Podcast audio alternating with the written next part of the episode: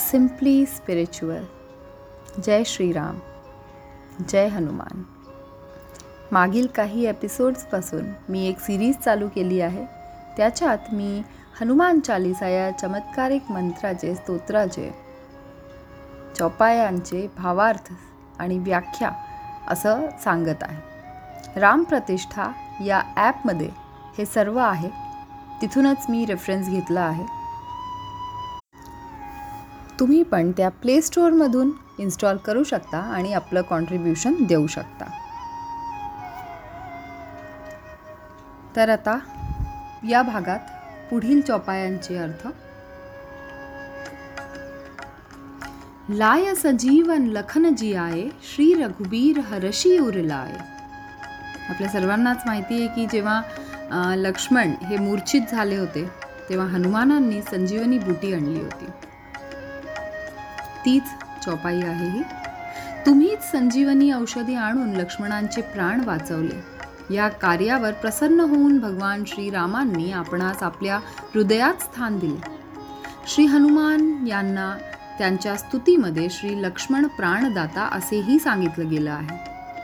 श्री सुषेणन वैद्य यांच्या मतानुसार तुम्ही द्रोणाचल पर्वतावर गेलात अनेक विघ्ने आणि कष्ट असून देखील वेळेत संजीवनी औषधी आणून श्री लक्ष्मण यांची प्राणरक्षा केलीत. विशेष स्नेह आणि प्रसन्नता असेल तरच कोणाला हृदयात स्थान दिले जाते. अशांची पूर्ण परिणती अंशीला मिळूनच होत असते तेच श्री हनुमंतांचे चरितार्थ केले आहे. रघुपती किन्ही बहुत बड़ाई तुम मम प्रिय भरतही समभाई. तर प्रभू श्रीराम अत्यंत प्रसन्न झाले. आणि भगवान श्री राघवेंद्र यांनी तुमची खूप प्रश प्रशंसा केली. त्यांनी सांगितले की तुम्ही बंधू भरता प्रमाणेच मला प्रिय आहात. भरत जसे त्यांचे भाऊ होते तसेच हनुमानही त्यांना वाटले.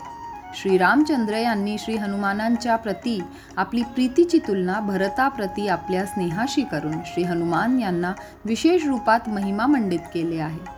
भरताप्रमाणे रामांना प्रिय कोणी नाही कारण समस्त जगताद्वारे आराधित श्रीराम स्वयं भरताचा जप करतात. भरत सरिस को राम सनेही जगु जप राम रामू जप जेही. सहस बदन तुमरो जस गावे अस कही श्रीपती कंठ लगावे. सहस्रमुखी श्रीशेष सदा तुमच्या यशाचे गान गातील.